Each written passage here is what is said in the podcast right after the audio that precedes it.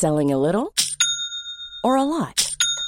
Shopify helps you do your thing however you cha-ching. Shopify is the global commerce platform that helps you sell at every stage of your business. From the launch your online shop stage to the first real life store stage, all the way to the did we just hit a million orders stage. Shopify is there to help you grow. Shopify helps you turn browsers into buyers with the internet's best converting checkout.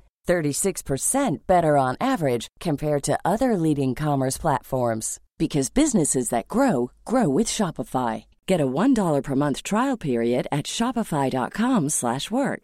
shopify.com/work. Hey, I'm Ryan Reynolds. Recently, I asked Mint Mobile's legal team if big wireless companies are allowed to raise prices due to inflation. They said yes. And then when I asked if raising prices technically violates those onerous 2-year contracts, they said, "What the f*** are you talking about? You insane Hollywood ass." So to recap, we're cutting the price of Mint Unlimited from $30 a month to just $15 a month. Give it a try at mintmobile.com slash switch. $45 upfront for three months plus taxes and fees. Promo rate for new customers for limited time. Unlimited more than 40 gigabytes per month. Slows. Full terms at mintmobile.com.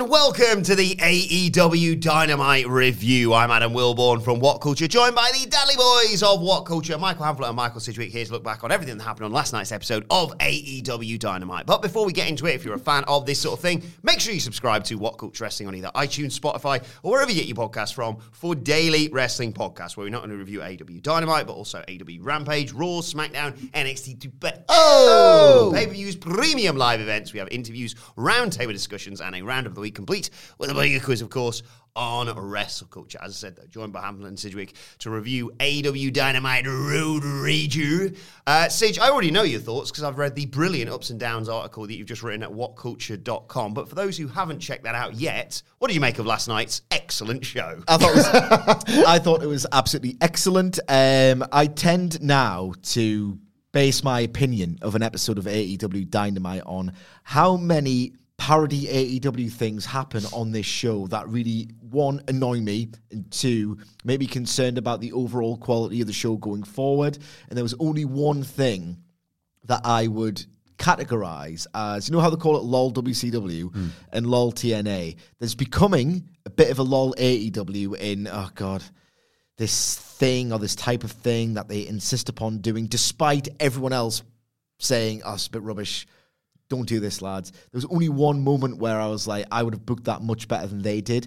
Virtually everything else on this show was great, with the exception of one failure, but it was such a noble failure that I can't really begrudge it too much. Um, but yeah, generally an excellent TV program.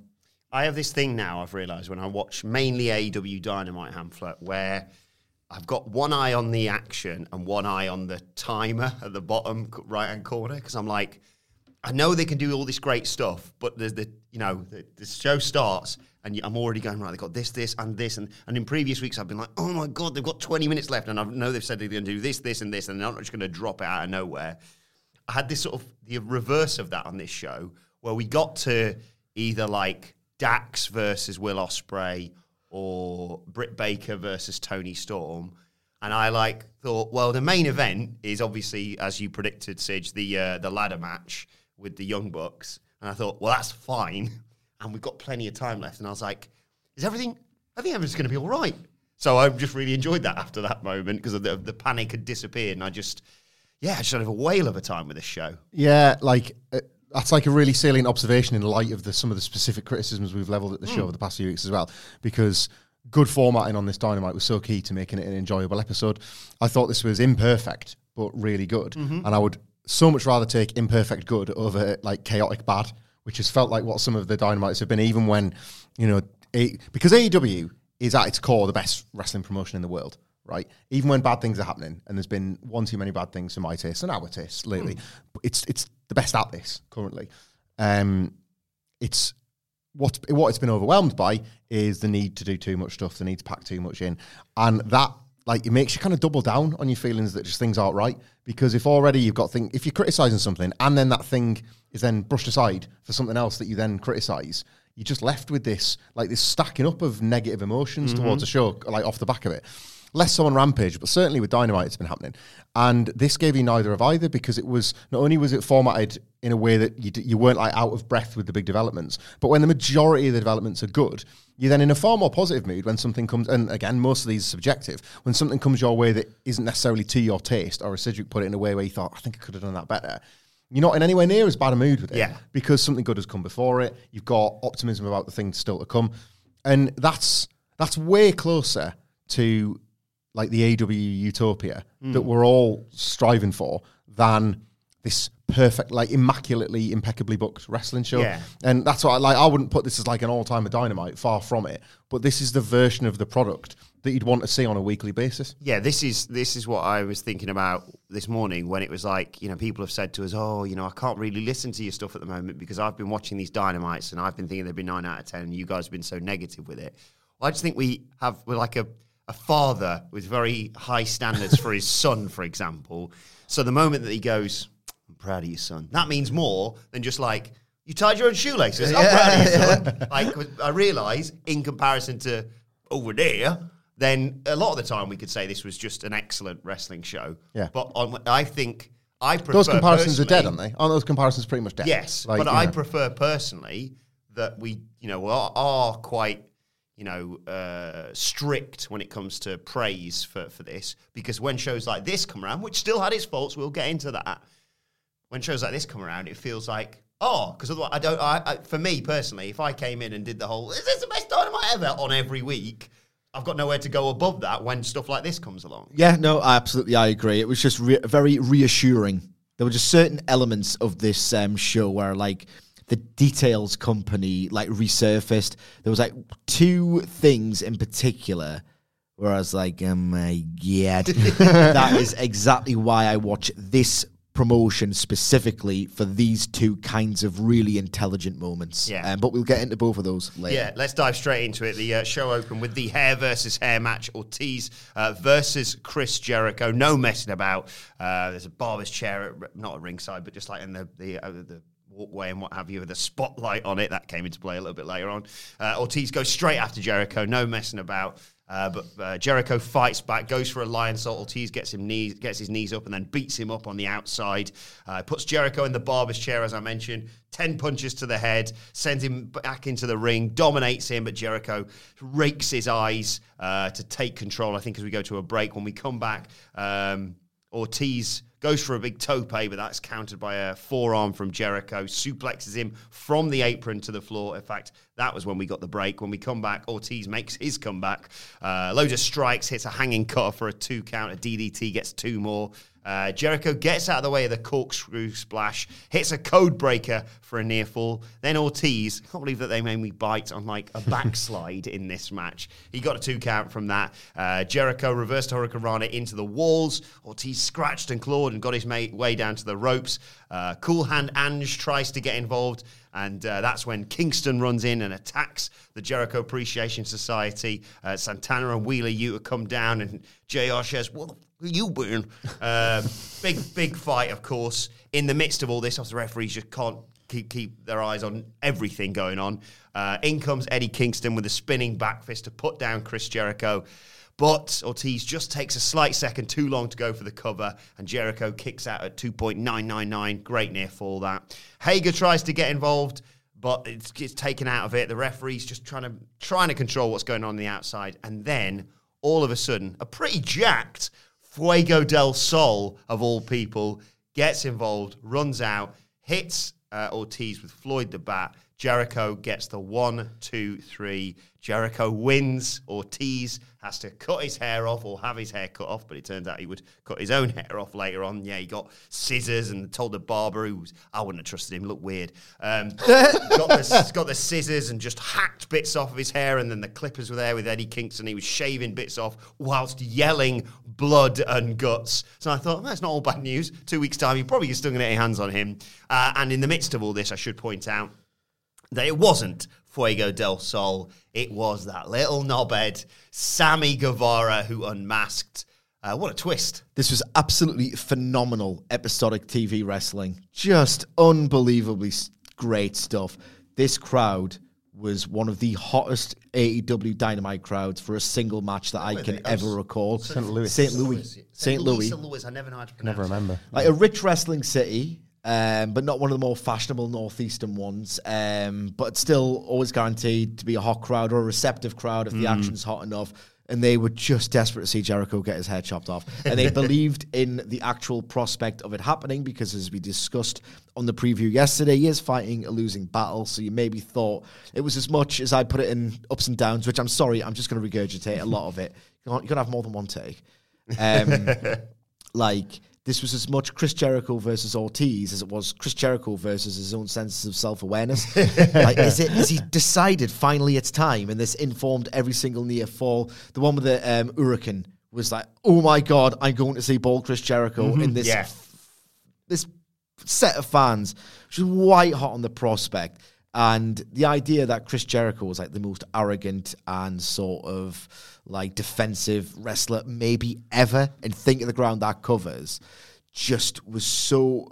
It just made the prospect of him potentially getting his head shaved bald electrifying. This fan base was absolutely desperate to see it. And Chris Jericho earned how arrogant he is with the way he structured this match alongside Ortiz because not only did they not dick around, not only did they not do any kind of boring, like long control heat sequence because that's just how matches in North America go, they just worked it so urgently, so frantically. There was no fat in it whatsoever. Hmm. This fan base was never once allowed to just go, oh, I'm watching a wrestling match. They were constantly, constantly, constantly, thrillingly being told someone's going to get their head shaved, someone's going to get their head shaved.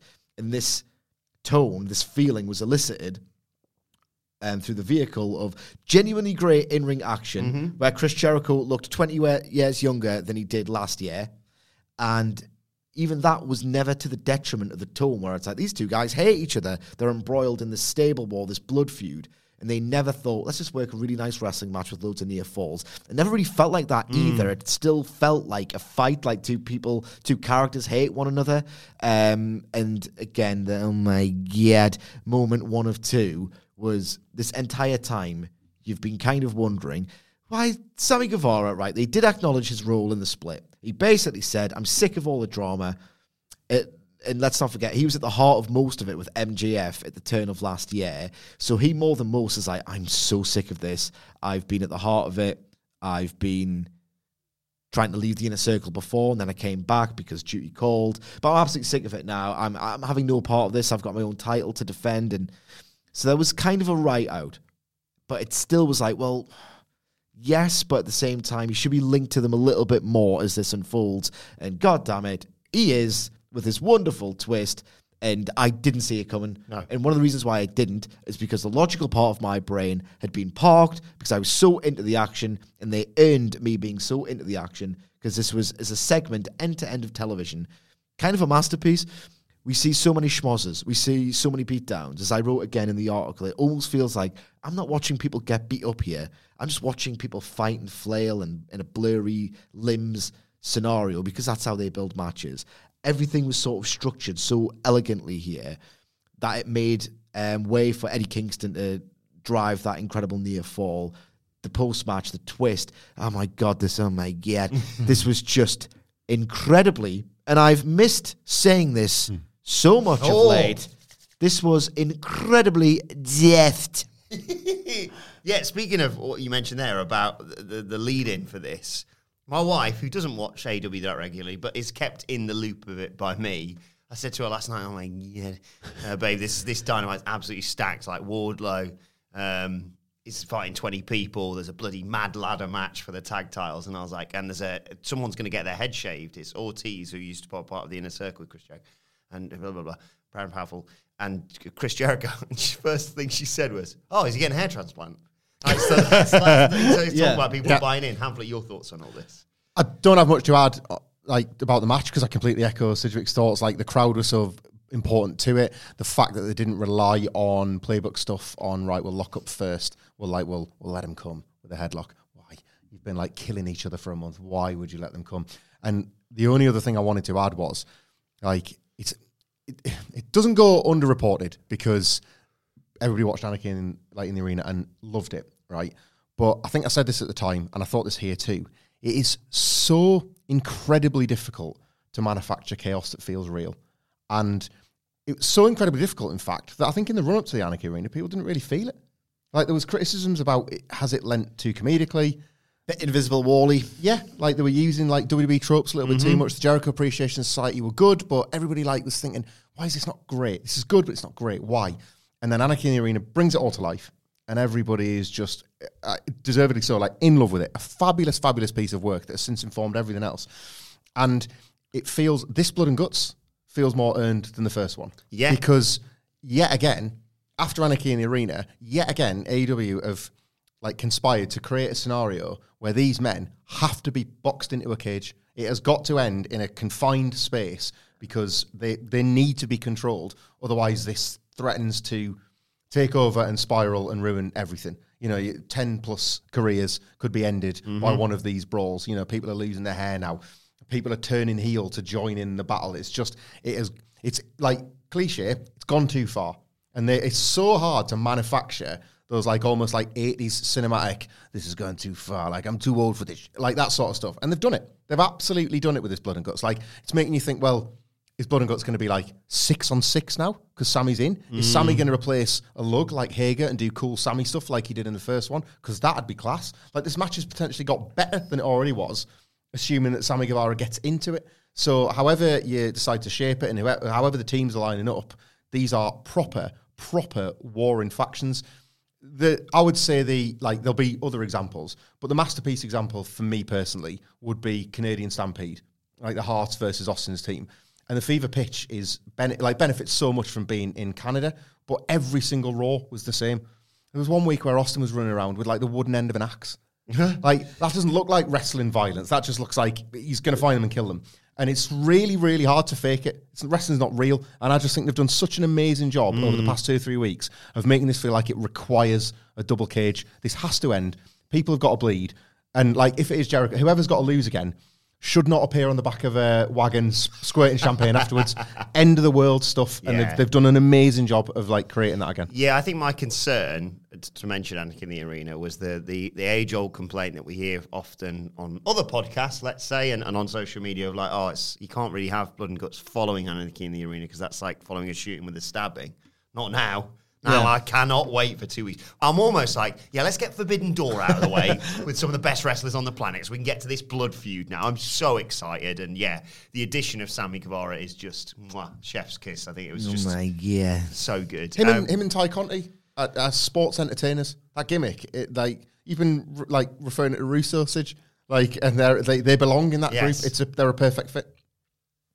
have Jericho be the uh, what's they called, the not priest or whatever it is, to marry them on flipping dynamite. The sex gods are back. Yeah. he mentioned he dropped the sex gods reference later, I think, didn't he? Uh, right, I got mixed emotions about what came next. I'd love to know what you two you two make of it. So we had a brilliant video package. I've been told online it references the People's Court. I just knew it was something vaguely American court systemy that I'd seen probably in passing somewhere. And then it was time for the plaintiffs versus Wardlow, twenty on one handicap match. Um, they apparently can be eliminated by being sent over the top rope or just being knocked. I, I wasn't sure of the exact rules. Maybe that was part of the reason why I was a bit like with all this. So they all jump up on the apron, and Wardlow knocks four off the off the edge, and I think that eliminates them. I'm not exactly sure. He power bombs just everyone. I, I'm not really going to go through this shot for shot because it was just. You run at me, power bomb. You run at me, power bomb. It was just a, a, a, a non-stop uh, stampede of, of power bombs. Uh, symphony wasn't quite the term I would use. He submits two and, and pins two. They all just like, I don't want any more of this. So some of them just tap out that they've had enough of just being chucked around, basically. Power bombs three of them, stacks them all up. That eliminates them. Does it, does it with four, does it with five. Uh, I think there's one guy left who comes off the top. Wardlow catches him and power bombs him. And that's that. Should we do everything at once? Oh, let's do everything at once, and then I can talk about it. Because what came afterwards, I really quite liked. So after the match, he's killed these twenty uh, security guards, and he's got Mark Sterling in a brilliantly absurd outfit there, yelling at him at ringside, and he chucks him into the ring, and it looks like he's going to finally get his hands on this little squirt and just, well, do worse than what he's already done to him. When over the uh, mic comes uh, Dan Lambert, who's uh, there with TNT champion Scorpio Sky. They're in that skybox of theirs, and Lambert says, "Well, you know, American top team. If you mess with one member of my crew, the rest of my team messes with you." Maybe you should look over your shoulder. And they show, and this was probably more for, for myself than, than you two, two absolute legends, former champions of the UFC in Matt Hughes and Tyron Woodley, who were there at ringside. And I thought, because I've known and watched what they've done, oh yeah, they could sort Wardlow out, no bother. I know Matt Hughes is not the guy he was when we saw him many, many, many years ago. But anyway, jump the jump the uh, guardrail. They get into the ring, and Wardlow gets on his mic and says, uh, "You're from." Round, I'm just going to say round here because I'm worried about offending people from the city that they're in because I can't Midwest. you're from around here. Uh, as hard work as a fellow hard-working Midwesterner, uh, I think you're smarter than to take orders from some. Not talking to you, love. Um, so you can take orders from some rich asshole in a skybox. Look, we can fight if you want, but I think we're cut from the same cloth.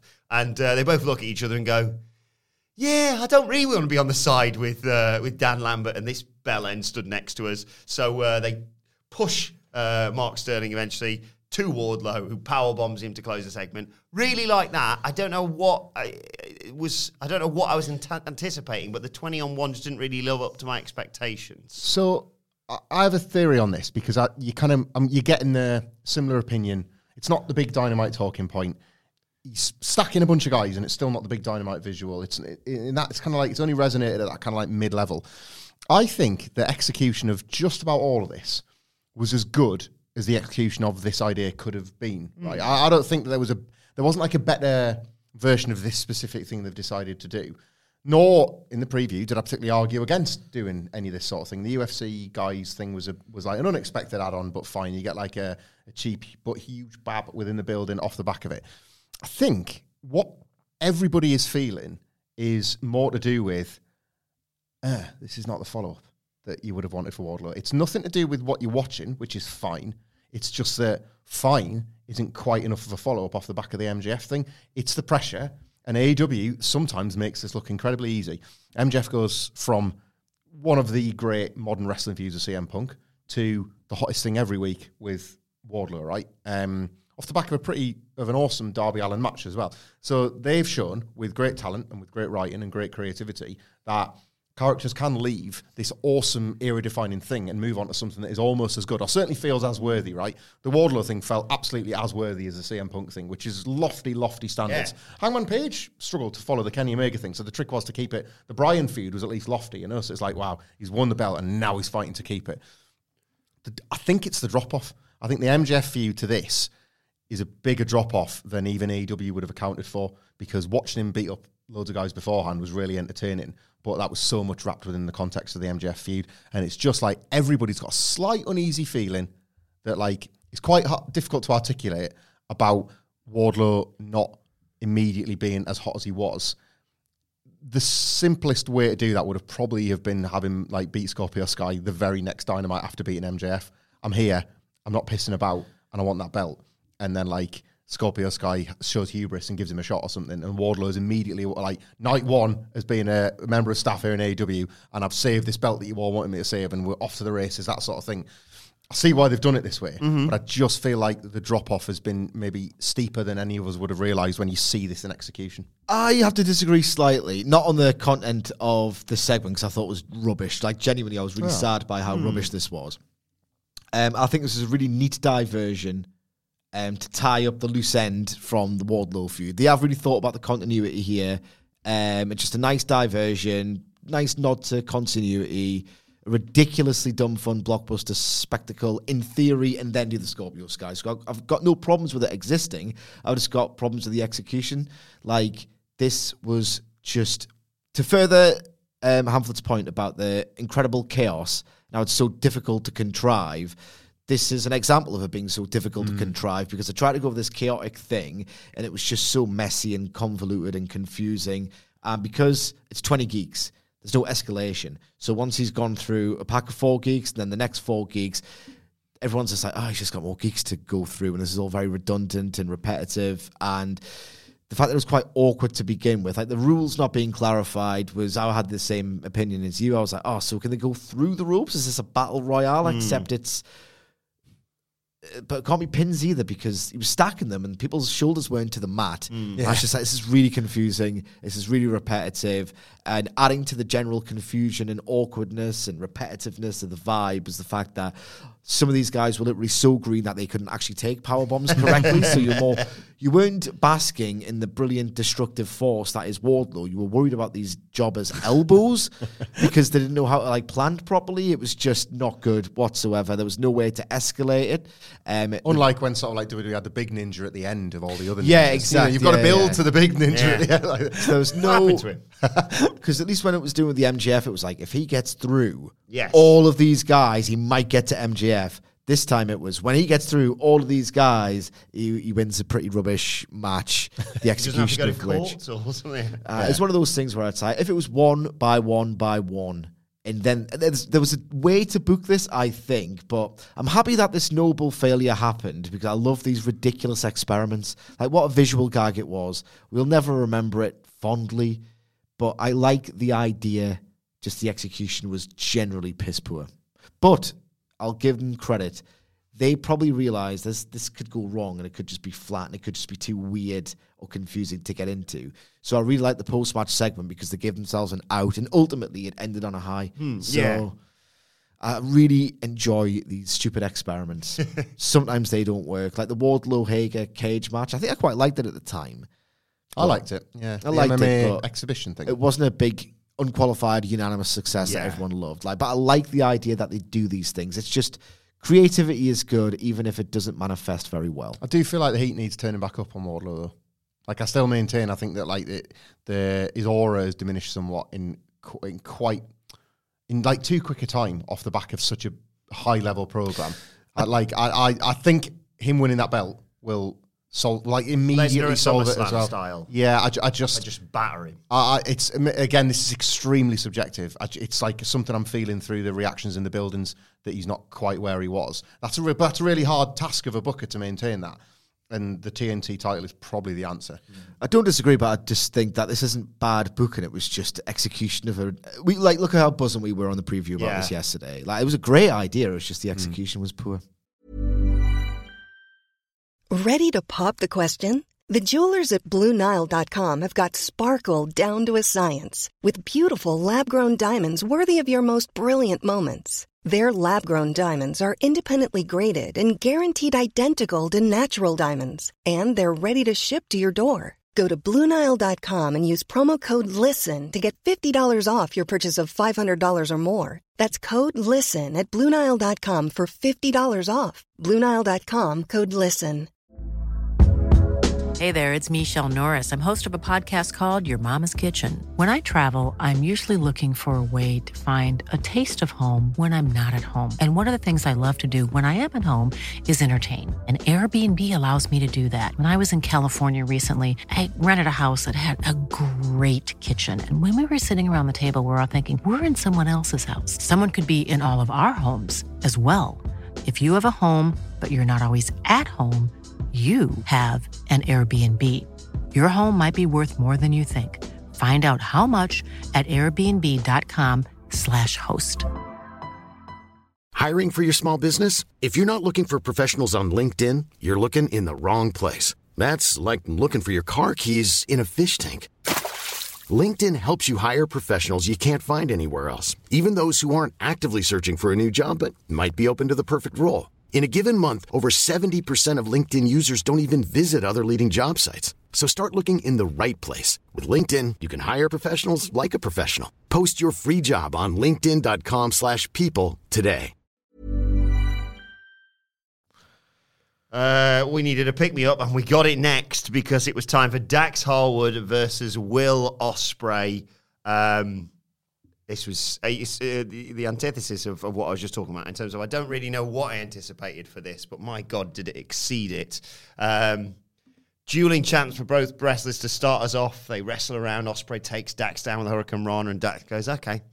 Just hits him with some brutal looking chops. Back body drops Ospreay. That gets a two count. They're fighting on the apron. Dax tries to suplex Ospreay to the floor, but Ospreay pulls Dax down, sends him into the steps with a shotgun drop kick to take us to commercial. When we come back, Dax, German suplex, German suplex, German suplex, and then a preposterous release German suplex and a mad bump from Will Ospreay. Uh, he rolls out the way of a diving headbutt. He hits a four springboard 450 uh, for a two count. Goes up top. Dax cuts him off there. Goes to the avalanche back suplex, but Ospreay counters in midair uh, into a crossbody for two. Then Dax cradles Ospreay for a two as well. Ospreay hits a jackknife power bomb, but Dax fights back with another roll up for a near fall. Ospreay hits that diving forearm to the back of Dax's head for a near fall as well. Calls for the ox, ox who OsCutter, uh, but Dax fights back uh, and hits that. Uh, well, goes to that rebound power bomb, and then Ospreay fights out of it, and then uh, Dax fights out of the OsCutter again to hit that power bomb uh, to a uh, and a two count. Then they just stood there, sitting on the floor, sat there, sitting on the floor, sort of headbutting each other from like an inch away. They trade forearms. Dax seems to get the better of it. Better of it. He levels Ospreay with a lariat. Then Ospreay hits back, hits back with a Liger bomb for a near fall, and suddenly he hits the OsCutter, and then decides that's not enough. After that, gets a near fall and hits him with a brutal looking hidden blade for the one, two, three. Uh, Post match outcome: the rest of the United Empire, Aussie Open, Great O'Khan, Jeff Cobb. They attack Dax. Cash Wheeler and Roppongi Vice come out to to help them, and then the return of Orange Cassidy. Uh, he's been away for like four months, I think it is. He comes down to the ring. Will Ospreay's face is an absolute picture. They face off, and subsequently, Sige, we find out that they're going to be facing each other, as you called, at Forbidden Door. Um, I, I sense that this was uh, the highlight of the night for you. Yeah. Actually, I, I don't know if I preferred the main event, but we'll get to that. This was like they're both absolutely incredible TV matches. This was so goddamn awesome. It felt real. I love it when wrestling feels real. Like it felt like two guys with very differing philosophies. Yes. You can readily imagine that they do not get on in real life, nor would they like each other if they continue to spend time in one another's company. Very divergent wrestling philosophies, and they collided thrillingly in this absolutely unbelievable pro wrestling match that had this wonderful tone of, and I need to beat you. I don't really, I really don't want to lose to you. I really do Yes. not want to lose to you. No, I want to win. I just don't want to lose. yeah, I just don't want to lose to you, you cock. It was getting nasty at the end with the headbutts. Um, like it really felt like they're not just doing a trope here. They're not doing the thing where it's like we're evenly matched and I get over and defeat. It just really felt like a proper scrap. And they weren't doing like rings.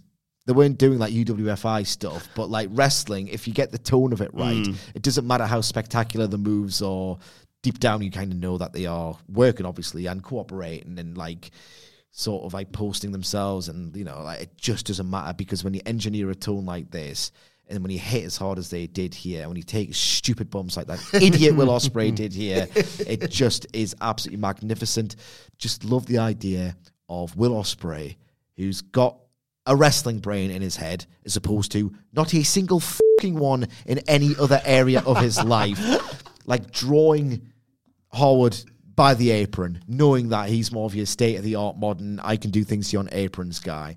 Like, kind of lulling Howard onto the top rope, going, I know how to defend aerial attacks, and it's not really the thing that you're best at. And then Howard just responding by going, Right, I'm just going to headbutt you in the head and a forearm you in the jaw, proper smash mouth. Um, this was an absolutely wonderful television wrestling match, and uh, regrettably, Will Ospreay rules. Like, did you see him on Twitter yesterday? Let's not get into it, but I was desperate for Dax Harwood to win this. No, I didn't know, but then it's it's like the reason I'd like. I didn't see what he said on Twitter, but nor do I watch many of his matches because I don't have to for work and therefore don't feel the need to. So when you're dragged into watching one and you are indeed dragged into the stories, I was here. I was like, oh yeah. This is probably why I avoid them in New Japan when I don't have to watch them because I don't want to be particularly if I don't like him as a person, I don't want to be pulled in. But the work was phenomenal. From Hangman Page to Bryan Danielson to CM Punk and the Young Bucks and Jon Moxley, and now and previously Dax Harwood. Like AW is a wrestler of the year factory.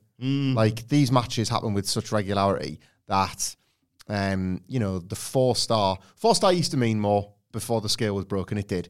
But you're almost guaranteed a four star every week with certain combinations of wrestlers, and as long as the angle's decent enough or the build is, you know, it's it's not some sort of clown show nonsense that they've been a little bit guilty of lately.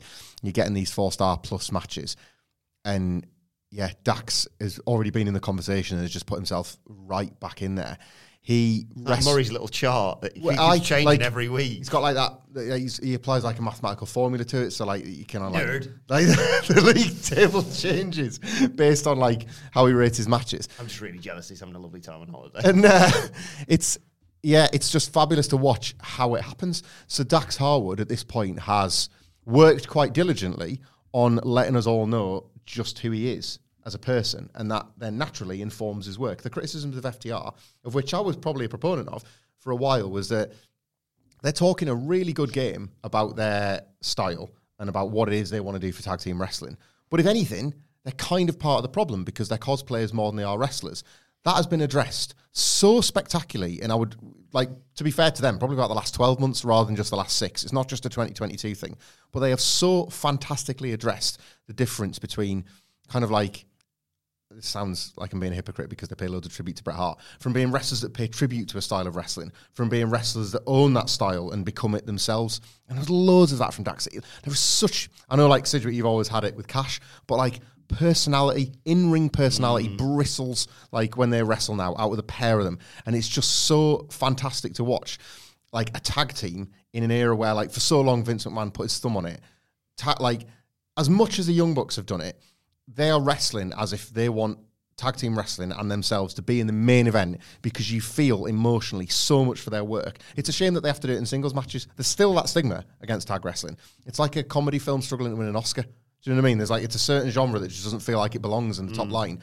And that's the battle that the likes of the Young Bucks and FTR have to have to try and get tag team wrestling to feel like main event wrestling. Because Dax having this kind of match with Ospreay is a kind of it's like like this could be a match of the year candidate. Like FTR has a like FTR have a great main event against I don't know, let's say Ospreay and Jeff Cobb that's got all exchanges just as good as this, and you're like, it's not quite as good as the Dax Ospreay match. There's still this like singles bias against it, but yeah, they're wrestling Dax and Cash and Dax here especially with just a personality that I don't think I've ever seen them like. Even at their NXT peak, it still felt like a little bit of like, oh, those those KGFTR. I'm just buying it as real now. Mm. I'm just buying this as so real.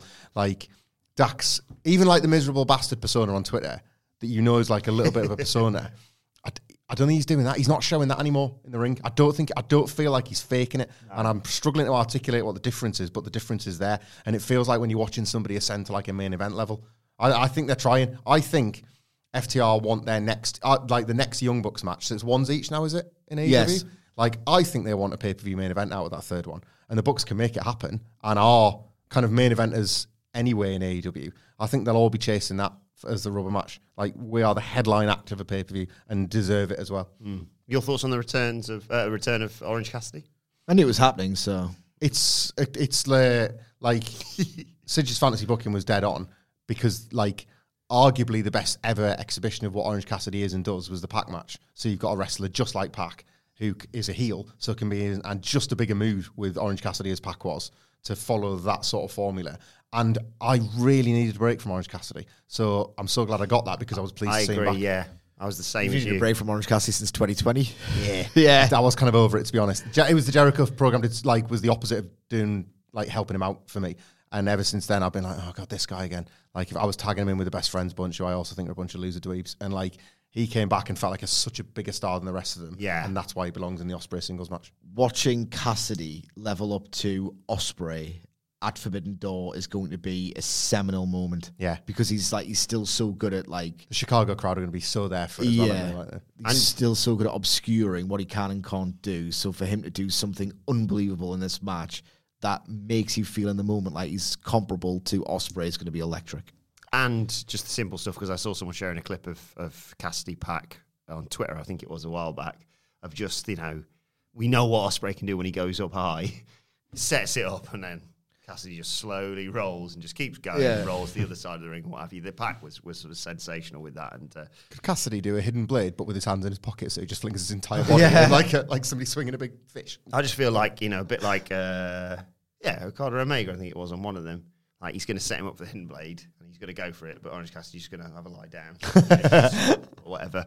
Uh, very excited for that. We'll talk about that um, later on. But uh, speaking of Forbidden Door, it's time for a video package first before the face to face between Moxley and Tanahashi. Uh, Moxley talks about the fact this is three years in the making. Says he's the best wrestler on planet Earth. He is the Forbidden Door. Uh, and then we get Tanahashi and Moxley come out the uh, entrances and what have you. And Moxley says he's been chasing Tanahashi for a long time. Now he's here. He said uh, from day one in New Japan, it's always been about Tanahashi. Uh, there's only one man they'll call Ace, and that's you, he said, but not for long. He said that he himself is the best wrestler on the planet, uh, and there's more online at the Forbidden Door. Uh, than just the AW Championship. When the dust settles at Forbidden Door, he said, You are going to call me Ace. In the midst of all this, Chris Jericho's music plays, and he come out flanked by Sammy Guevara and Tay Conti. He said uh, he should be in this match and uh, threatened to burn Moxley's face because he's a wizard. Um, and he said, I've already beaten Tanahashi at Wrestle Kingdom. Uh, and Tanahashi told him to shut up at that point. Uh, and he said, Ooh, shut up. Ooh, you shouldn't have said that. Get him, boys. Out come the rest of Jericho Appreciation Society to attack. Um, in the midst of all that, El Desperado and uh, Lance Archer of Suzuki Gun come out and attack as well. Jericho gets in the ring as this carnage is just going on behind him uh, and introduces Guevara and Conti as the newest members of the Jericho Appreciation Society and revealed that uh, the Gun members are on loan from Minoru Suzuki, who's going to team with Jericho at Forbidden Door. Uh, they're going to team with Jericho at Forbidden Door alongside Guevara against Shota, Wheeler Yuta, and Eddie Kingston. Uh, and uh, Kingston, Yuta, Santana, and Ortiz run out and clear the ring, and, and uh, Tanahashi hit Desperado with a sling blade, and then him and Moxley face off. A lot going on here, Hamflett. Too bloody much. Prospect, first of all, of the cold-blooded killer Shota being part, like being adjacent to the Blackpool Combat Club now in AEW law is absolutely exhilarating, right? That like everybody wants that now and cannot wait for the moment, and it's going to be so so great. Um, too busy by the end. Too like I would again like put this in as noble failure because I didn't. This was different to a lot of AEW's needlessly chaotic decision making of late, in that they were trying earnestly to set up another cool match for Forbidden Door because it is a cool match, right? Set up a cool match for Forbidden Door. Um, make the overlaps make sense. I guess you've got Blood and Guts is the is the destination, right? So like, how do you make something that's clearly just on the road to Blood and Guts feel like it belongs on a pay per view? WB fail at that all the time. You know, they've already told you this is the place we're going to. So why do the match to build a match to build a matches matter in the meantime? And they, I think that was their like noble attempt to make that match in the middle feel like it means something because Mm-hmm. because it doesn't compare to Blood and Guts. It just doesn't. The opening few minutes of this was like it makes my fingers tingly. Everything I love about pro wrestling, like the the old adage about like how to put over an opponent before putting over the fact that you're going to beat them was like laid bare here by just two of the all-time greatest to do it, and like Tanahashi was mostly on the receiving end of it. But the prestige and the pedestal that Jon Moxley put him on before he basically threatened to kill him on a pay-per-view was was like inch perfect. The build, the build that ex- has existed, like that's been say Jon Moxley cutting a promo on New Japan. Um, like folding that into him fighting all the New Japan dads on that run up to Tanahashi that never happened. Like for him to be able to now actually speak that into existence rather than just be this thing that we speculated on was like so pleasing because they had done the work and just things didn't work out and timing didn't work out and it couldn't happen all out and that kind of thing. And I'm so pleased. Like this is why like you do the work because then you can reward yourself for it. And you can say like, I had to fight this guy and I had to fight this guy, but it's it's you. I've got to fight you and I've got to beat you. And for Jon Moxley, a person that you have also put so many years investment into, to be saying that about Tanahashi is like just destroys. I mean, absolutely obliterates like an old game of asteroids where the rock breaks into a million pieces. Any idiot that tries to do the "Ooh, what's this CM Punk music when it comes to talking about Tanahashi? Who's this guy from New Japan? I don't know him. You know, it's like, well, the guy that you do know, if you actually watch and give a toss about any of this, has basically just put him over. Mm. Like he's the greatest guy of all time. Like there is no room for bad faith criticism. There is only room for just acknowledging what a fabulous piece of like match promotion this was before it got a bit busy and silly. It's, so- yeah, it was so good initially that I genuinely forgot it was for the interim title. I was just like, oh, I don't care. I just want to know who wins this. I don't care if the belt's on the line or not. Which is of kind of a bonus. Yeah. Because like they're not they're not making it explicit clear how much you're supposed to care about the interim title. So the idea that you want the match to exist regardless is is a benefit. I was really pissed off with this because the start was so good, and then Tony Khan did his AEW soup business, and I was thinking, why do this here? They did more or as much to build a fun and essential undercard trios match than the main event of the show. It's the main event. Please treat it with reverence. It's Tanahashi. Treat him as a god. And the worst thing is, is that you did, and then you kind of didn't. Hmm. And I just thought this was needlessly overcomplicated. And particularly since it's not as if it's like a, and they're not trying to tack on something else. They're trying to just deliver loads of new information to you. Um, so much so that you're trying to think of, all right, okay, okay. You're just trying to keep track of everything when I just want to be sold this match that I really want to see that doesn't really require selling. Now they kind of have to sell it again. Jon Moxley was just absolutely incredible. He's kind of done this before, but he's so good he can take the mick with like continuity. Um, he initially said that he went to the G1 um, in 2019 to master Kenny Omega's domain because that way, it, if he had to go travel across oceans and put himself through the most grueling tournament imaginable just to work out how to wrestle Kenny Omega. How did that? How much did that put Kenny Omega over? For God's sake, Jon Moxley's a mm-hmm. genius. And now that he's done the G1, he can sort of meddle with his own law and say, right, well, I've been in New Japan.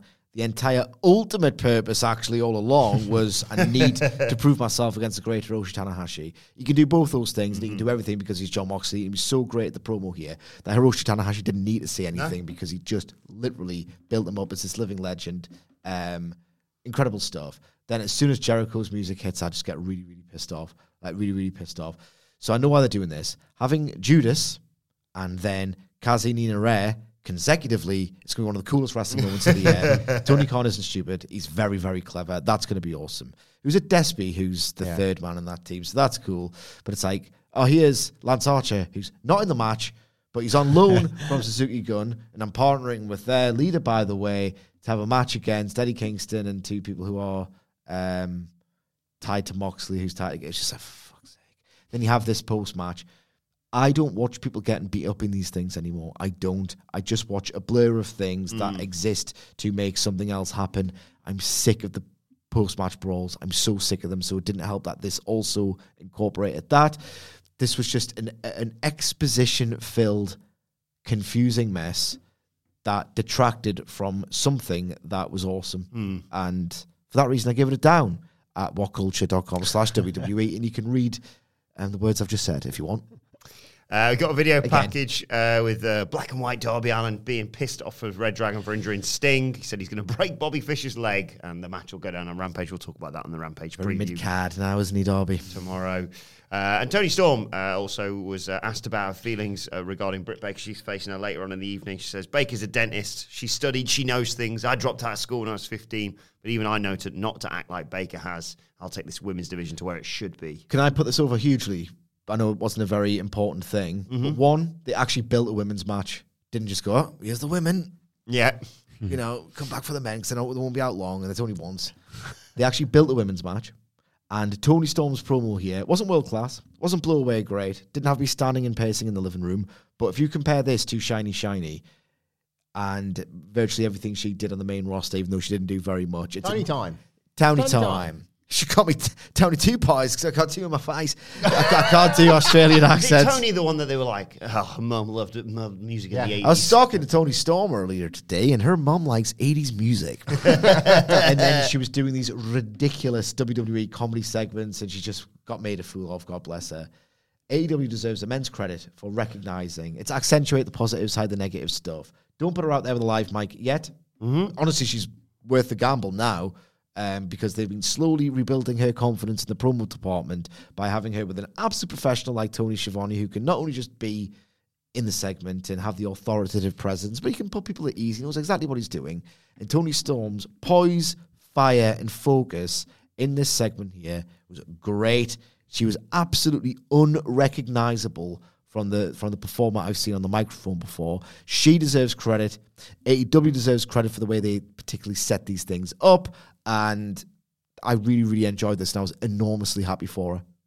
Then we got the uh, All Atlantic Championship qualifier, Ethan Page versus Miro to see who goes on to face Pac and potentially, was it Ishii and Malachi Black? That's what we're thinking Yeah, of, isn't it? Yeah. Um, Page baits him early on and tries to run away, basically, and then manages to take control with some leg kicks and targets Miro's left arm. And Miro comes back with a huge lariat and beats him down, sends him shoulder, first into the ring post to take us to a break. When we come back, Miro's just battering him over the ropes. Um, but Page counters by dropping his arm over the ropes and sending him into the steel steps. He hits a diving cutter to get a two count as he comes back into the ring.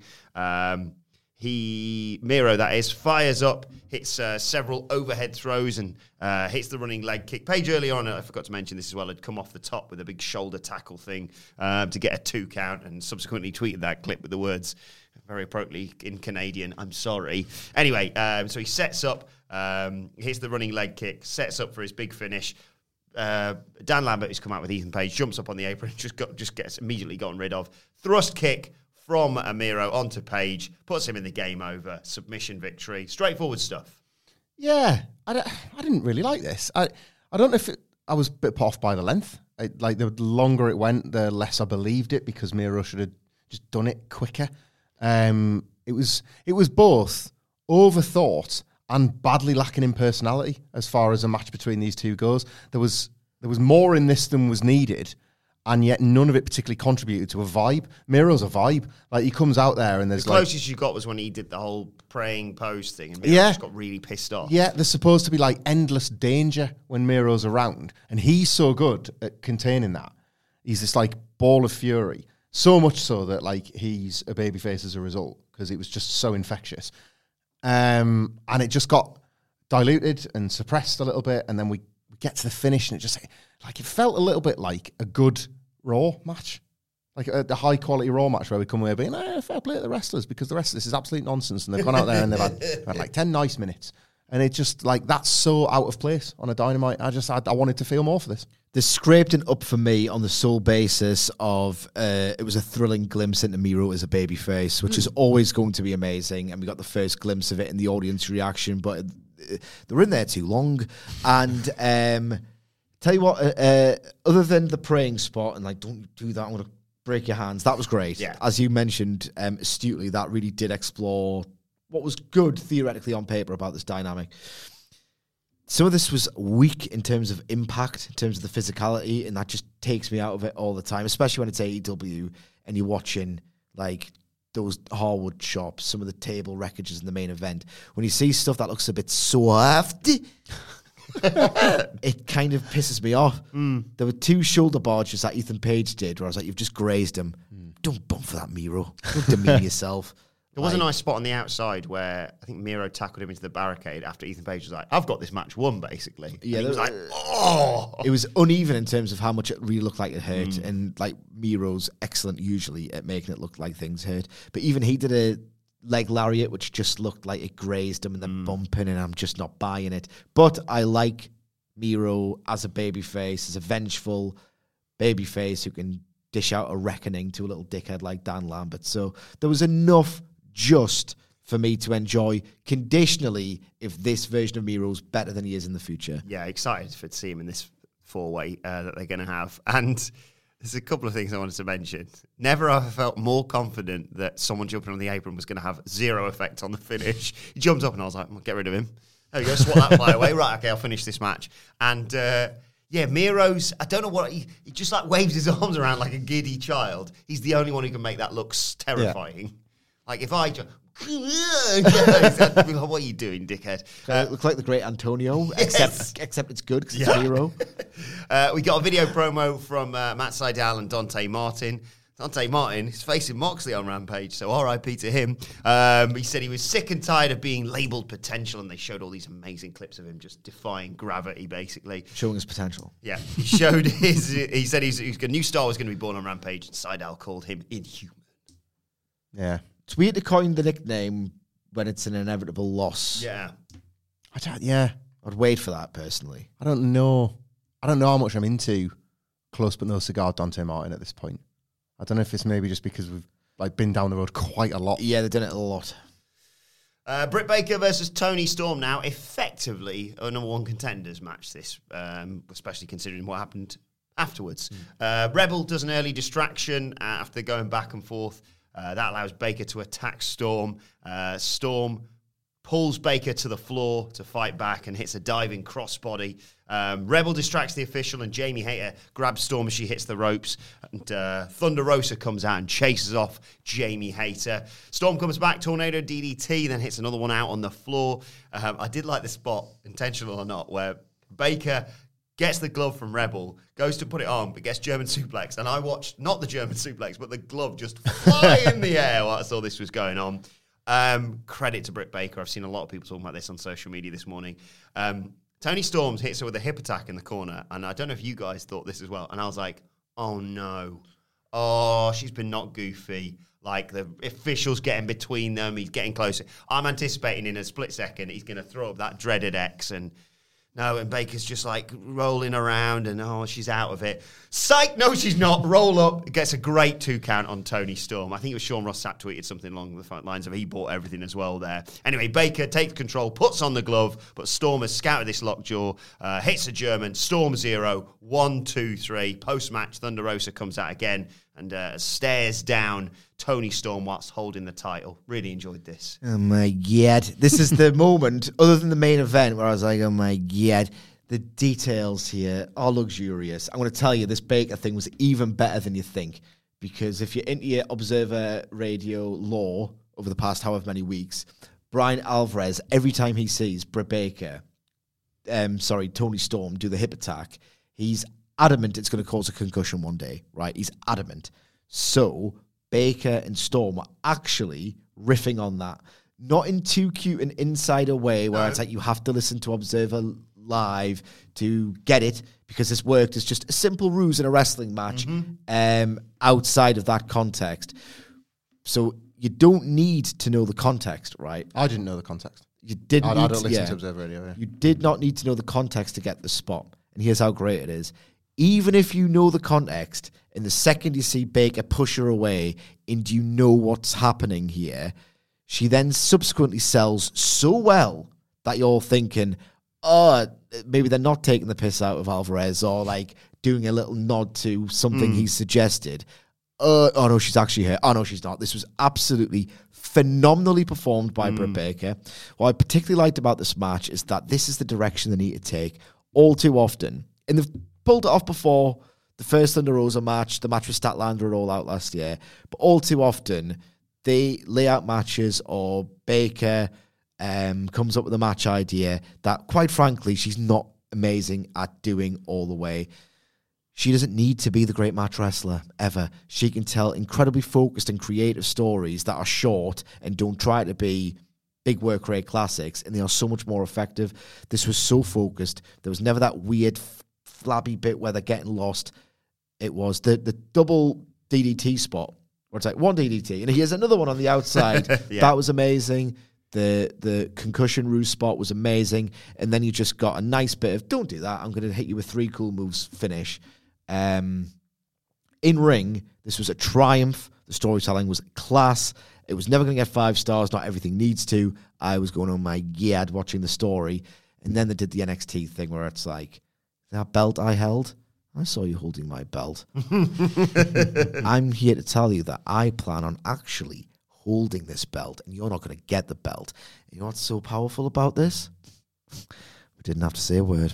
it's basically Triple H got a massive hard on for that 2011 segment with The Undertaker, where it's like, we don't have to say a goddamn thing, dead man. We've got them in the palm of our hands. And then it's like, right, Leo Ruff, Leon Ruff, and uh, I know somebody else. you know. Damien Priest. You don't. You don't have to see anything. We got them in. The, you don't have them in the palm of your hand. Well, you do because of the NXT faithful. And this is awesome.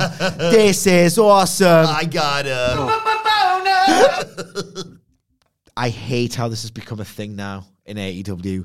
I hate it because I hate NXT at the end. I don't have much to add on the quality of the match. I've like this was the this was the total opposite of Page and Miro in that respect. Like it was all killer no filler, and it was just so character driven. The work was good. The work was good, right? And that's not a guarantee every week with a Britt Baker match, or truthfully, so far a Toni Storm match. Like that's not been as mm-hmm. maybe as much of a guarantee as we would have liked from either of these, but it was very good. And it was made better by the fact that it was just wrestled entirely in character. Mm. Like from Britt Baker, especially in this one. Like she had that woman's title for such a long time that she has to perform credibly as an in-ring wrestler to have made valid all of her claims that she was going to be the best in this division, with or without the title. Right, that glove spot that you highlighted, right, was so particularly inspired because she's it's it's it basically denotes desperation. She's wanting to do her big gesture to show that not only is she the best wrestler that can like nail this finisher, but she wants to show off while doing it. And she's not been able to get it on because she's in a race to get it done. She, and it's like it's a real subtle way to say, actually, I'm kind of hurrying, I'm under the gun here, so I'm going to do it as quick as I can. And then the glove's flown off as a result. You know, it's not if it was on like she's wrestled half a match with it on before when she's put it on, so it obviously wasn't on properly. And it's just I love the fact that like Toni Storm has created in Britt Baker a sense of panic and a need to get this done, not least with Jamie Hayter the more dangerous and efficient of her running buddies, neutralized by Thunder Rosa. And I just Yeah. like it's Chase Rebel off, not Hayter. exactly yeah. so it's like I, I like that. I felt like the characters were woven so much more into this match than the this had like so much more personality than the first match Yeah. as well. Um, yeah, like really, really enjoyed this. Anytime an AW needs this, like even more than WWE, but anytime a match disguises the lack of an actual division, the better. This made this look like a kind of uh, a fluid and flowing women's division. I've been banging the drum about dark and dark elevation lately. One of the reasons is because when the women's matches take place, it looks like there's this like division where a load of women are jockeying for position because you see different faces. You see people teaming up to try and get like higher up on the rankings, and it's like maybe there's a shot in line for me if I keep plugging away. And it fools you into thinking that there's like 20 or 30 women like desperate for an opportunity. There's not. This match made it look like there was. Yeah. And now they might get Sasha Banks. Oh, I mean, can you even? Uh, this is the thing, right? Is just just on that, like we might as well here. Like the women's division is categorically I'll check for an update. obvious hot take, not the same as the men's. You know when MJF mentioned the uh, the XWB guys and they're greeted with booze, and it's like you cannot just bring in insert WWE mid carder and put a title on them. Day one, like Soz Thunder Rosa, Soz Britt Baker, Soz etc. etc. etc. Day one, if you have Sasha Banks, you bring her in, you put the belt on her, you shape the entire division around her. Also, check out David Bixenspan's uh, Twitter for a variety of suggestions for what Sasha Banks' name could be, and they're all pretty great. Yeah, Because obviously, you know, it's not going to be Sasha Banks, but it doesn't necessarily have to be a real name. Mercedes, Mercedes KV, So, so I think he called her Mercedes Banks or something. at Mercedes point. Banks, And I was Mercedes like, the oh. boss.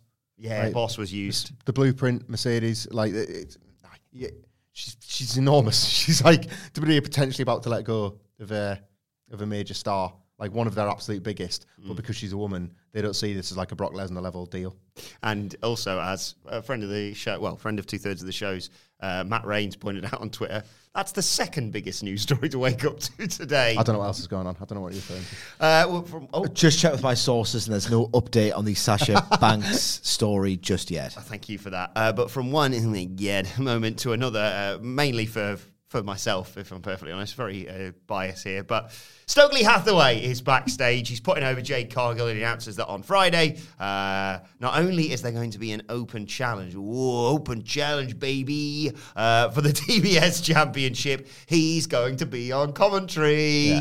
Yes. And in walks one of uh, mine and Hamflett's favourites, uh, Willow Nightingale. And Stokely goes, well, hey, is this? Oh, is, I take it you're just here to apply to be a part of the baddies. And she's like, no, you've just said an open challenge. I'll be taking that up, thank you very much. And he goes, oh. So she announces he accepts the challenge. And I think he got a name wrong, obviously, know, deliberately, because Tony corrected. I can't remember exactly what he called there. But yeah, I really like this little silly segment. it is yeah it's like this is how you this is how you use Stokely in much the same way Smart Mark Sterling was, but he's loads better at it for Jade Cargill. He's he's more credible than Smart Mark Sterling, but you still have to that you'd be wasting his comedic skills if you didn't do a segment like this. Um, Willow Nightingale versus Jade Cargill is such a fascinating prospect, and it's like I had to tiptoe near Rampage spoilers this morning for like a certain Max Caster promo. I, don't know what you were referencing, but anyway, I had to for the benefit for the benefit of the website, I had to write up what Max Caster had said, and I really, really desperately wanted to avoid any conversation, not just of the result, but of the discussion of the quality of the Willow Nightingale Jade Cargill, because I will be watching with tremendous curiosity. She is such a unique threat to Cargill in that you know, realistically, she's not going to win. She's not. She's not going to end Jade Cargill's streak. She's not going to win the TBS title. But she offers a like she probably equals what Cargill would physically, albeit in a, like a different way. And I just think Jade Cargill's probably been lacking an opponent like her for a very long time.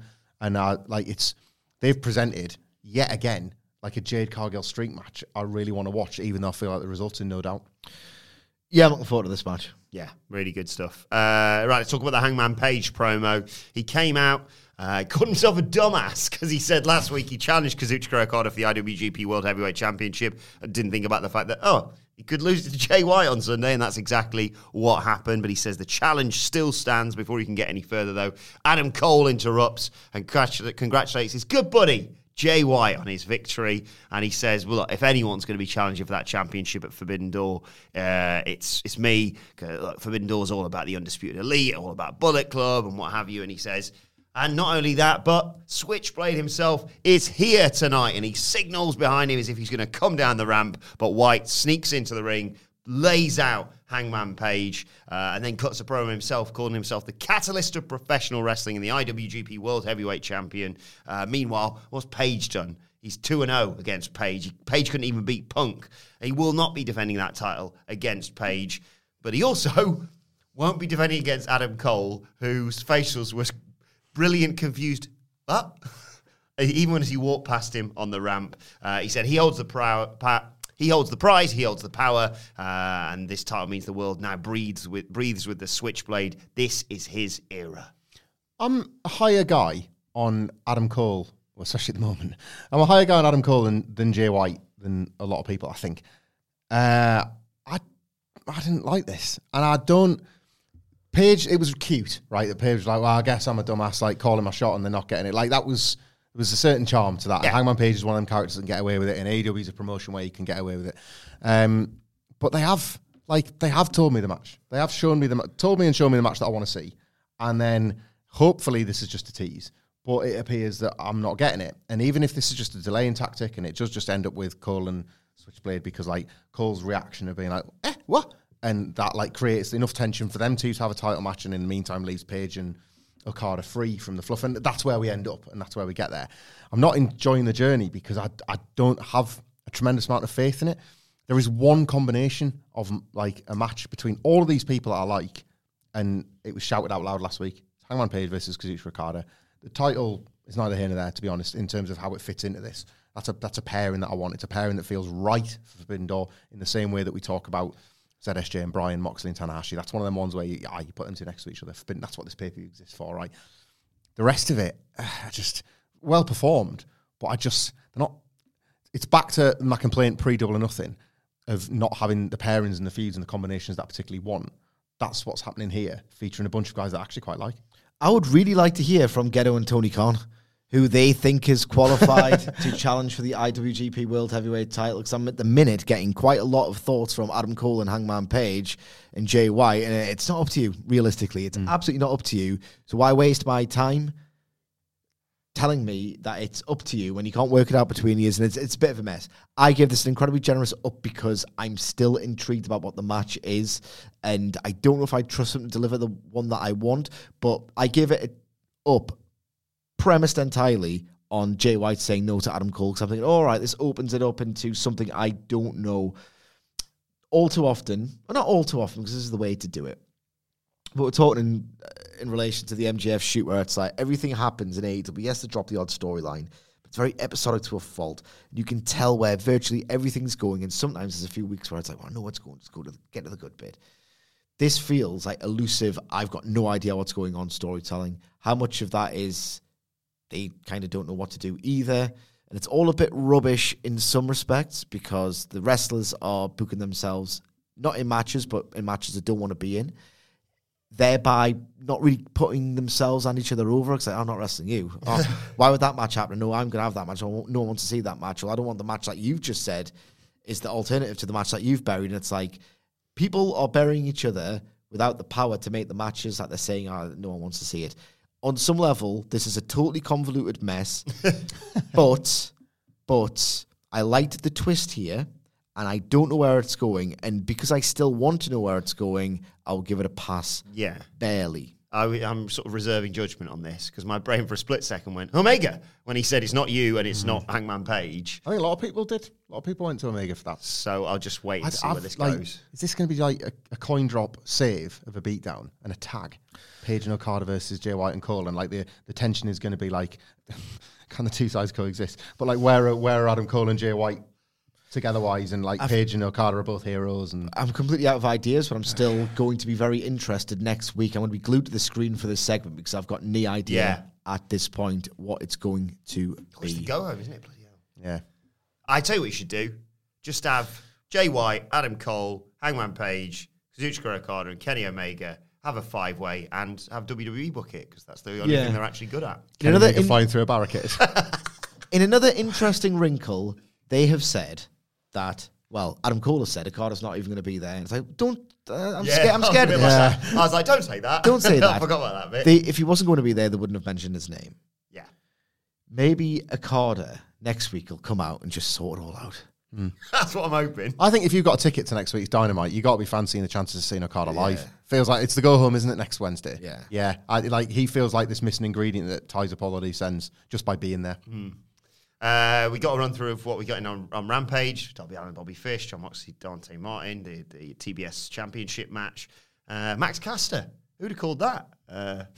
You made a good point in the office this morning. in my opinion, Max Caster was never booked for Rampage at like 7 p.m. yesterday, United States time, one of the time zones they have.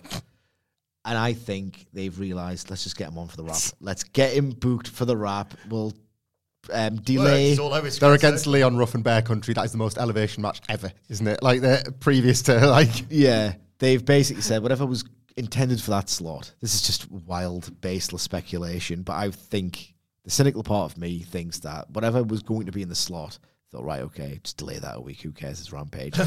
Get Max Caster on this show. Yeah, I agree.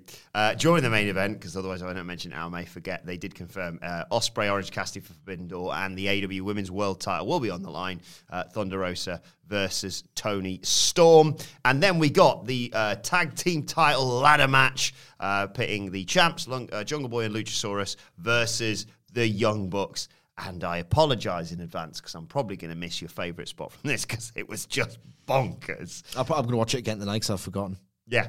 Uh, Luchasaurus takes down the Bucks early on, double clothesline. They send him into a barricade. Uh, Jungle Boy takes out Matt with a tope suicida. Uh, Jungle Boy and Nick are trading escaleras. Uh, Jungle Boy takes out Nick with a Hurricanrana. They're fighting around the ladders and what have you. Uh, but Jungle Boy and Luchasaurus using their teamwork get the advantage.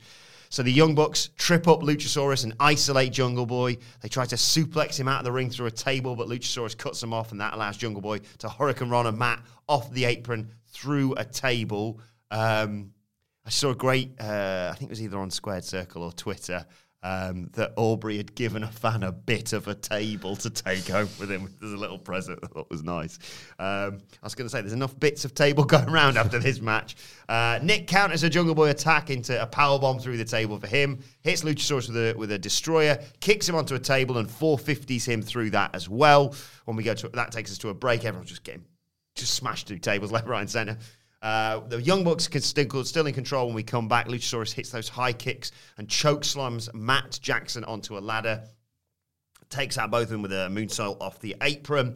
Luchasaurus climbs, but Matt hops onto his back, so Jungle Boy just comes in and well, Luchasaurus just stands there, and Jungle Boy just comes in and hits him uh, with a ladder to, to knock him down. They're all climbing ladders. There's two ladders set up in the ring. They're battling at the top. Um, the uh, Young Bucks power bomb him, uh, Luchasaurus, onto a ladder bridge. Uh, a reverse Hurricanrana takes out Jungle Boy, uh, and Matt hits a diving elbow through uh, through a table on Luchasaurus to take him out of the match. Jungle Boy's fighting on his own, takes out both of them with uh, Germans. He climbs the ladder, um, but the Bucks recover, and uh, BTE trigger on the ladders.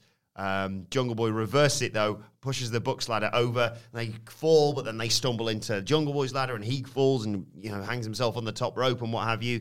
Luchasaurus sets up a ladder in the center of the ring, climbs, but the Bucks send him to the outside and do the Dudley Boyz spot. Just a mat. There's a during the break, if you watched, it was just the Young Bucks setting up about 20 in tables at ringside for this, and he just smashes through them all.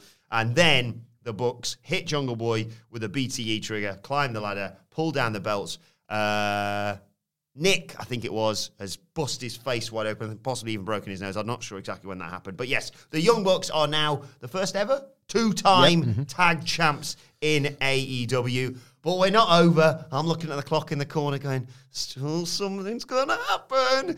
And after the match, Luchasaurus is just dead. He's just been, just the dinosaur's been, you know, wiped off the face of the earth. Uh, but Jungle Boy, he's still, just still got enough about him. He's, oh, he's got it, but he's stumbling out of the ring. It's his birthday. His his mum and his sister are there at ringside, and Christian Cage, like the good guy that he is, comes in, kill on you, puts his arm around him, tries to help him out of the ring. Psych hits him with a kill switch in the middle of the ring. Uh, and then grabs some chairs, concertos him, drapes his jacket over him, and stands tall to go off the air. And little bonus, you've probably seen this on social media already. Afterwards, takes his jacket back, rolls to the outside. Again, there is Jungle Boy's mother and sister on his birthday. And Christian Cage looks at him and says, uh, You raised a piece of shit. Good night, everybody. See you later. Class this. Yeah. Absolutely class. And I was wrong. I was wrong on the preview. They ended it, the match, three minutes before showtime, and this angle was allowed to resonate. And Christian Cage Yeah. was phenomenal. He genuinely felt and radiated the vibe of a man who had spent months in like he's got so little time left to do what he needs to do, and he thought so much of Jungle Boy that I mean, I'm going to dedicate my the rest of my career to mentoring this guy. And lost, stupid loser. I'm pissed off, fucking furious. Great, Christian Cage is like low key. My, I think my favorite wrestler of the year. He hasn't really done much in the ring. Yeah. But you know the match is going to be incredible when it happens. And he's just he's, he's so funny and he's so vicious. He's such an arsehole. He's such a great heel. He's such a great heel. I can put him over now, but when I watch him, I'm popping and I kind of hate him at the same time. Yeah, yeah. He's perfect. He's perfect. This match was awesome. This match was so good. There was the sort of, I don't care, particularly because I'm not a big Hardy Boyz guy. And that might be insensitive to say it now, but you know, I've been saying it for the past three months, so I might as well be consistent. But if there was any kind of inkling of, oh, it's a bit weird and a bit bittersweet, the match under the circumstances, they decided in a way that took care of this problem and made sense of the context of the match. Let's do a plunder sprint match. Yeah. a plunder sprint match for five minutes, and it's absolutely insane. It's absolutely exhilarating. You kind of know when the spots are coming, but it's so seamless in the way they've assembled the plunder, like ready-made, destructible environment, and they destroy it in such such a thrilling popcorn way. Then they subvert the things because the Young Bucks do this, and they are so good at it. So you see um, Jungle Boy do the flying head scissors or Hurricanrana through Matt through the table. Then when you think he's going to do it again, no power bomb. Then destroyer. Then 450. I'm just like this is abs- This is well, you know, like you know, I'm on YouTube, right? This is a only a, only wrestling fans know. Where there's like five minute highlight reel of a match, and it's always butt rock. And it's always, always butt rock. Too bad, one winged angel. And it's like it's always butt rock. This felt like that, except without butt rock, and it was a, a live match. Yeah. So not only is this thrilling, not only is it fantastic, not uh, not only are you captivated, but they're climbing all the time. They are jumping on the ladders in really cool ways, but it's always we're not just doing this to do cool stuff, but trying to win, win, win. Intent to win was throughout. But because it was such an adrenaline rush of just awesome wreckage for five minutes, what the Young Bucks do is they delay the effects of what they've done, so they accumulate the selling. So then they slow it down. You're already locked in. Then they do the cool selling stuff that makes it feel real and stuff, and they get there in the end. And then they do the stunts again, and they're even more impressive because they know how to build these things. Uh, this is just structurally so goddamn impressive. It was insane.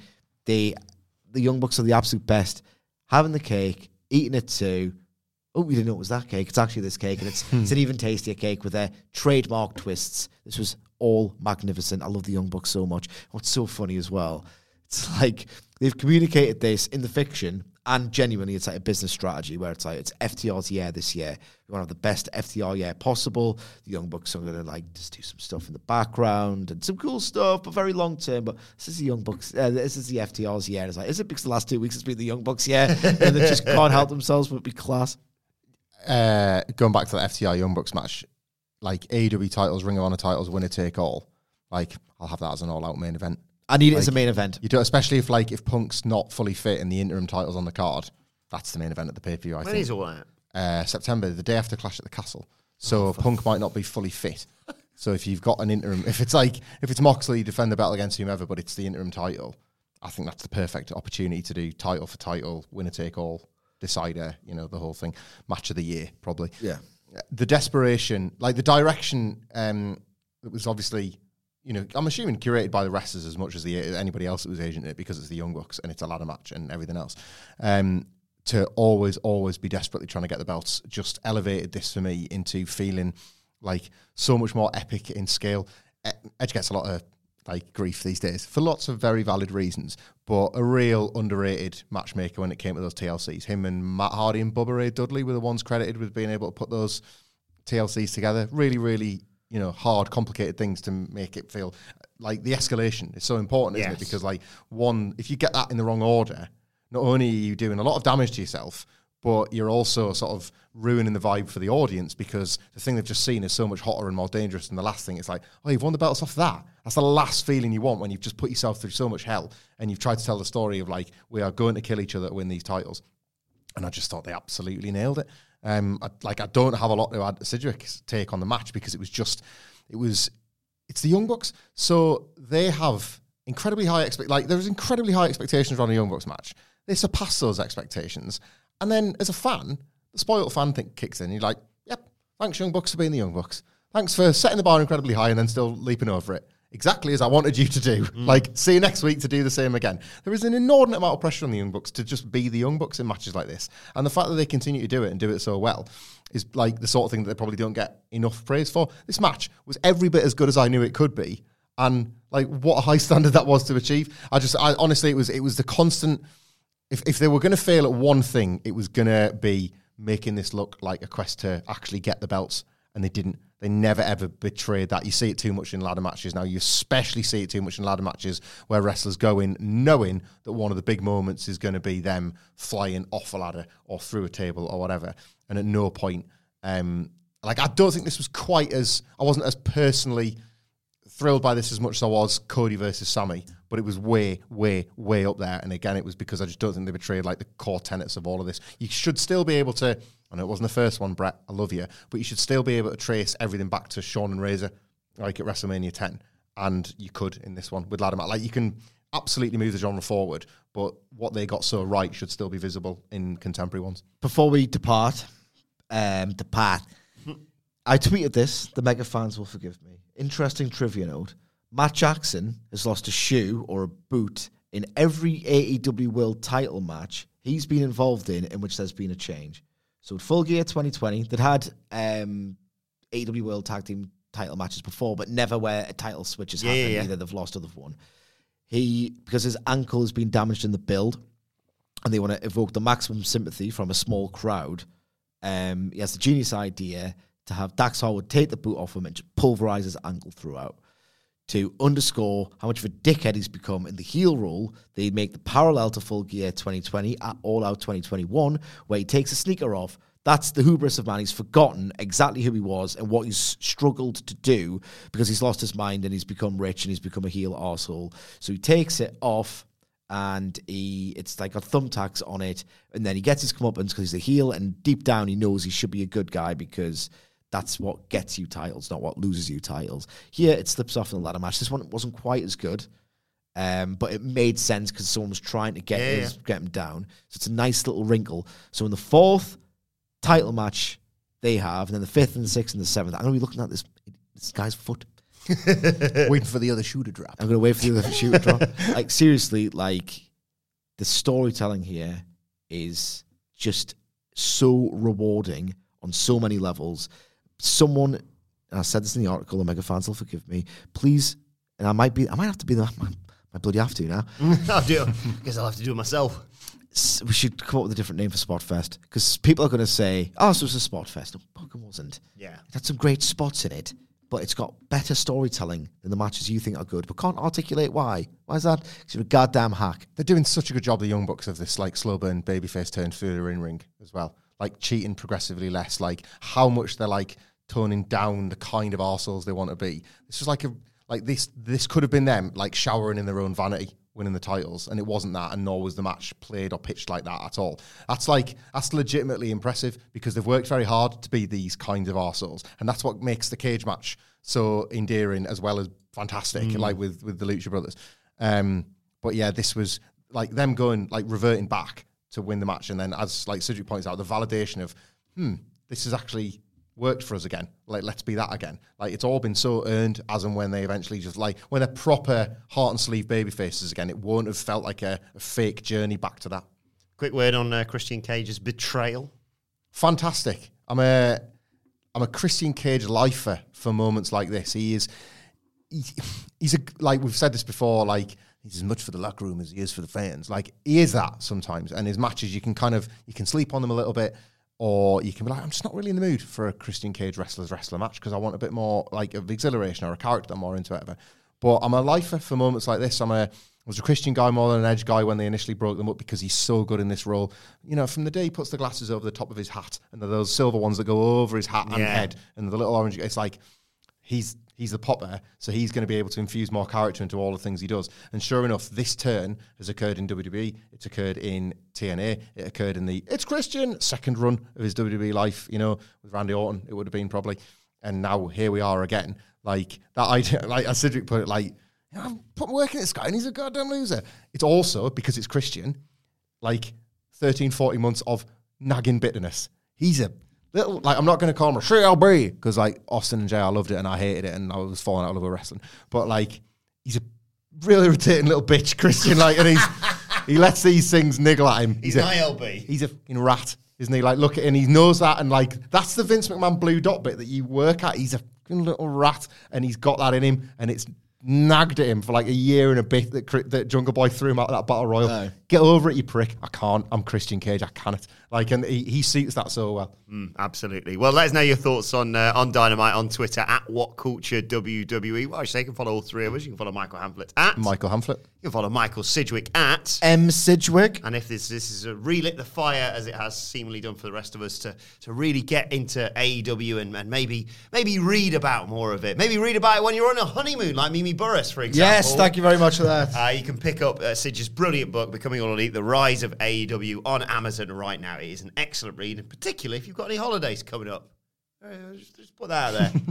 Uh, right, you can follow me on Twitter at Adam Wilborn. Follow us all at What Culture WWE, uh, and make sure you subscribe to What Culture Wrestling wherever you get your podcasts from for daily wrestling podcasts, including, of course, the Rampage preview, which will be coming your way tomorrow. But for now, this has been the Dynamite review. My thanks to the Dudley Boyz. Thank you for joining us, and we will see you soon.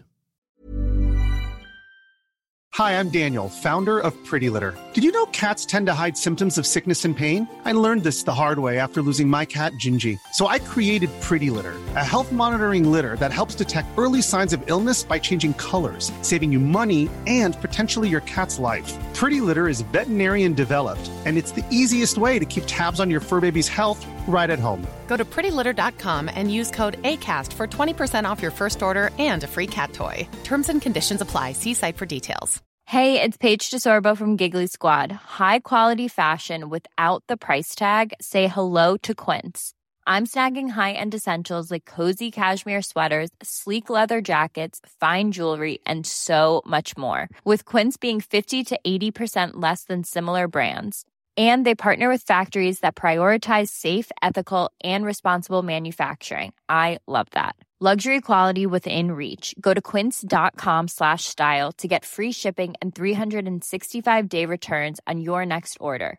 Quince.com slash style.